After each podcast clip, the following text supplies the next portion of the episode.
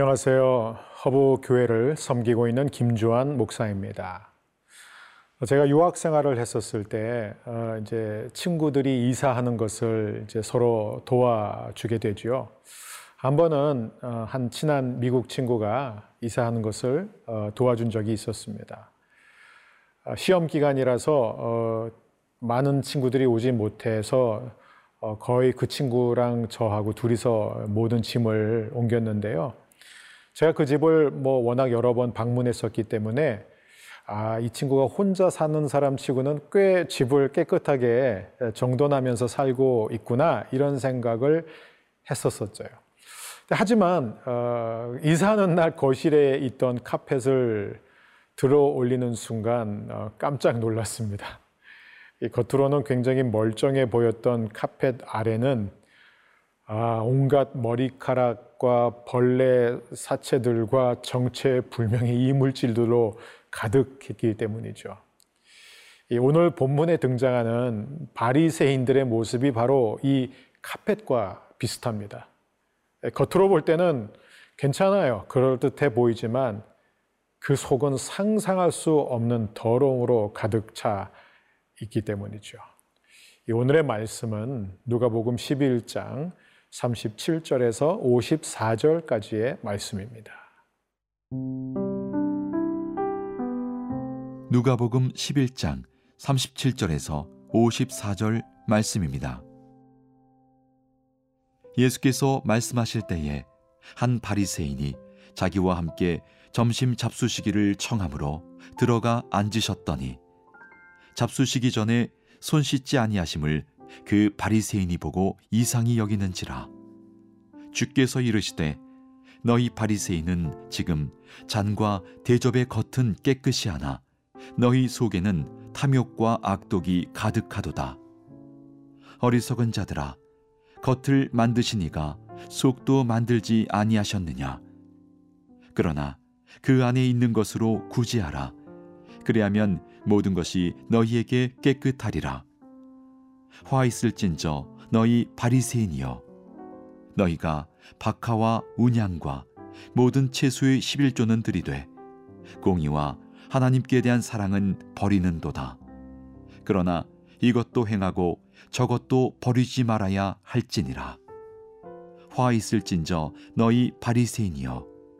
너희가 회당의 높은 자리와 시장에서 문안 받는 것을 기뻐하는도다 화 있을진저 너희여 너희는 평토장한 무덤 같아서 그 위를 밟는 사람이 알지 못하느니라. 한 율법 교사가 예수께 대답하여 이르되 선생님 이렇게 말씀하시니 우리까지 모욕하심이니이다. 이르시되 화 있을진저 또 너희 율법 교사여 지기 어려운 짐을 사람에게 지우고 너희는 한 손가락도 이 짐에 대지 않는도다. 화 있을진저 너희는 선지자들의 무덤을 만드는도다. 그들을 죽인 자도 너희 조상들이로다. 이와 같이 그들은 죽이고 너희는 무덤을 만드니 너희가 너희 조상의 행한 일에 증인이 되어 옳게 여기는도다. 그러므로 하나님의 지혜가 일렀으되 내가 선지자와 사도들을 그들에게 보내리니 그 중에서 덜어는 죽이며 또 박해하리라 하였느니라. 창세 이후로 흘린 모든 선지자의 피를 이 세대가 담당하되 곧 아벨의 피로부터 제단과 성전 사이에서 죽임을 당한 사가랴의 피까지 하리라. 내가 너희에게 이르노니 과연 이 세대가 담당하리라. 화 있을진저 너희 율법 교사여 너희가 지식의 열쇠를 가져가서 너희도 들어가지 않고 또 들어가고자 하는 자도 막았느니라 하시니라 거기서 나오실 때에 서기관과 바리새인들이 거세게 달려들어 여러 가지 일을 따져 묻고 그 입에서 나오는 말을 책잡고자 하여 노리고 있더라. 어, 예수님은 누군가와 식사하는 자리를 어, 일부러 피하신 적이 없으세요. 친구의 초대이든 어, 예수님을 반대하는 바리새인의 초대이든 예수님은 언제나 초대에 응하셨습니다. 예수님은 바리세파 사람의 초대를 받아서 가시게 됩니다. 37절입니다. 예수께서 말씀하실 때에 한 바리새인이 자기와 함께 점심 잡수시기를 청함으로 들어가 앉으셨더니 38절 잡수시기 전에 손 씻지 아니하심을 그 바리새인이 보고 이상이 여기는지라. 어, 예수님은 바리세파 사람의 초대를 받아서 그가 초대한 장소로 갔습니다. 그리고 식사를 하기 위해서 식탁에 앉으셨어요. 근데 이제 문제는 예수님이 손을 씻지 않은 상태에서 그냥 식탁에 앉으셨다는 거예요. 바리세파 사람은 이 장면을 보고 놀랍니다. 여러분 오해하지 마세요. 여기서 어, 손 씻는 행위는 위생적인 측면을 가리키는 게 아니라 종교 의식을 가리키고 있습니다. 원래 이 제사장들만 씻게 되어 있었어요. 율법에 의하면. 근데 세월이 흐르면서 이 제사장들에게 요구되던 것을 이제는 모든 사람들에게 요구하기 시작한 것이죠. 여러분, 이게 바로 율법주의입니다. 주님이 나에게 요구하신 것을 내가 다른 사람들에게도 요구하는 것. 우리가 신앙생활 하면서 자주 볼 수 있는 현상이죠. 우리 자신의 삶 속에 이런 모습이 없는지 돌이켜 볼 수 있기를 바랍니다. 내가 해야 한다고 해서 다른 사람들도 해야 한다고 생각하는 것. 또 내가 해서는 안 된다고 해서 다른 사람들도 하면 안 된다고 생각하는 것. 우리 안에 있는 이런 잘못된 율법주의가 뽑혀져 나가게 되기를 바랍니다.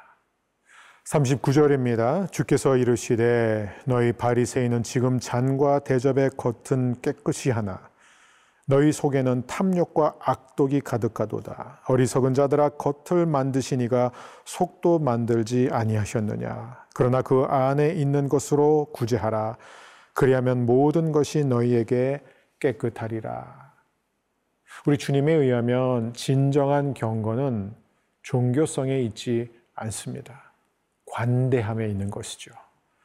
주님은 결국 이렇게 말씀하시는 거예요. 종교는 잊으라.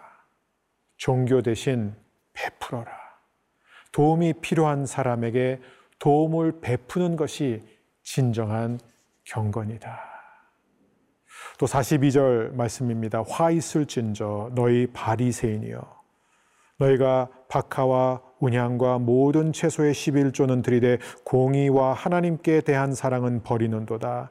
그러나 이것도 행하고 저것도 버리지 말아야 할지니라. 화 있을진저 너희 바리새인이여 너희가 회당의 높은 자리와 시장에서 문안받는 것을 기뻐하는도다. 예수님은 바리새인들이 가장 잘하는 것을 놓고 책망하고 계세요. 여러분 바리새인들이 제일 잘하는 게 뭘까요? 율법주의자들, 종교인들이 제일 잘하는 게 뭘까요? 사소한 것에 목숨을 거는 것이에요. 이들은 드러나는 것에는 목숨을 걸었지만 영원한 것에는 관심도 없었고 간과했습니다. 그들의 11조가 잘못됐다는 게 아닙니다. 사랑하지 않는 게 잘못됐다는 것이죠. 하나님을 사랑하면 11조를 하게 되어 있습니다. 하지만 11조를 한다고 하나님을 사랑하는 것은 아니죠. 왜냐하면 사랑하지 않고도 얼마든지 11조를 드릴 수 있습니다. 저는 우리가 하는 모든 행위가, 모든 헌신이 주님을 사랑하는 그 사랑에서 비롯된 진실이 되기를 주님의 이름으로 축복합니다.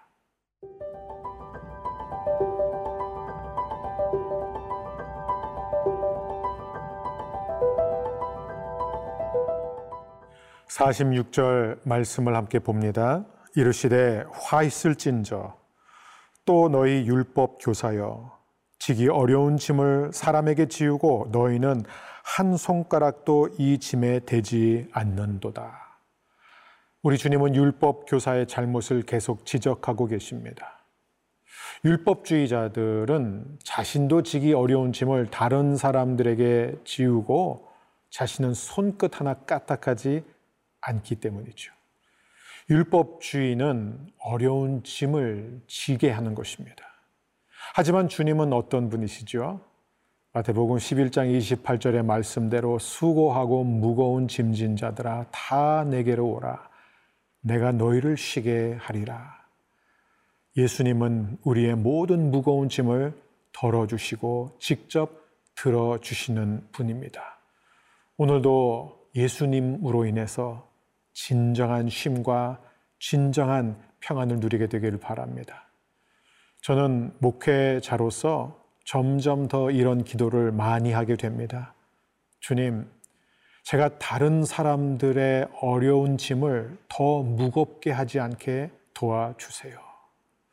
자신이 목회자로 부름을 받았다고 해서 성도들까지 목회자처럼 살도록 요구하는 율법주의에 빠지지 않기를 바랄 뿐입니다.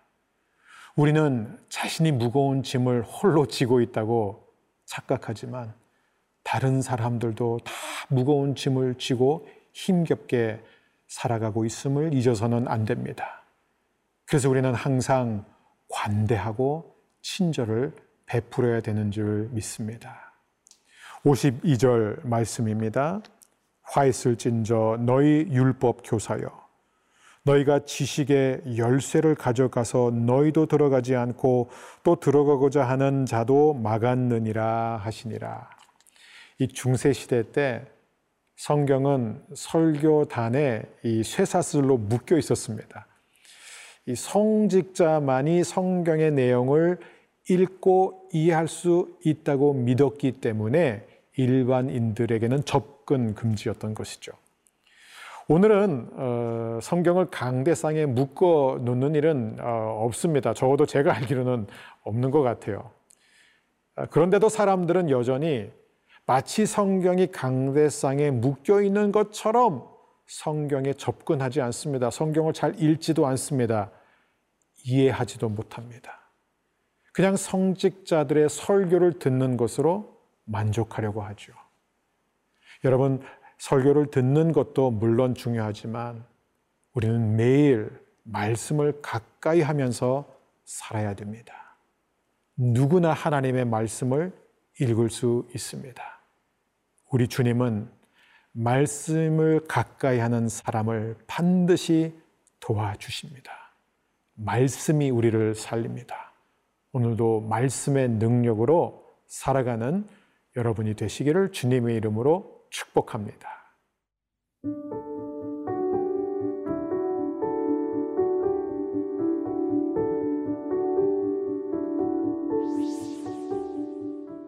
주님, 항상 저의 중심을 보고 계시는데 저는 겉모습에 너무 많은 힘을 쏟고 있습니다.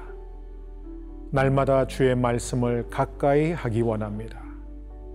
주의 말씀으로 교만과 탐욕으로 탁해진 저의 마음과 영혼을 깨끗하게 씻어 주옵소서. 말씀을 통해 임하시는 하나님의 나라를 경험하게 하옵소서. 예수님의 이름으로 기도합니다. 아멘.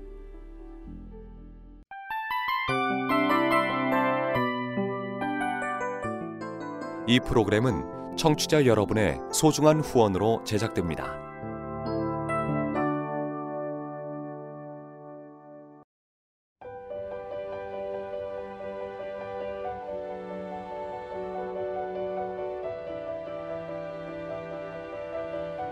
세상에는 수많은 교회들이 있지만 더 깊이 있는 말씀 강해를 찾기 위해 크기로만 교회를 선정하지 않습니다.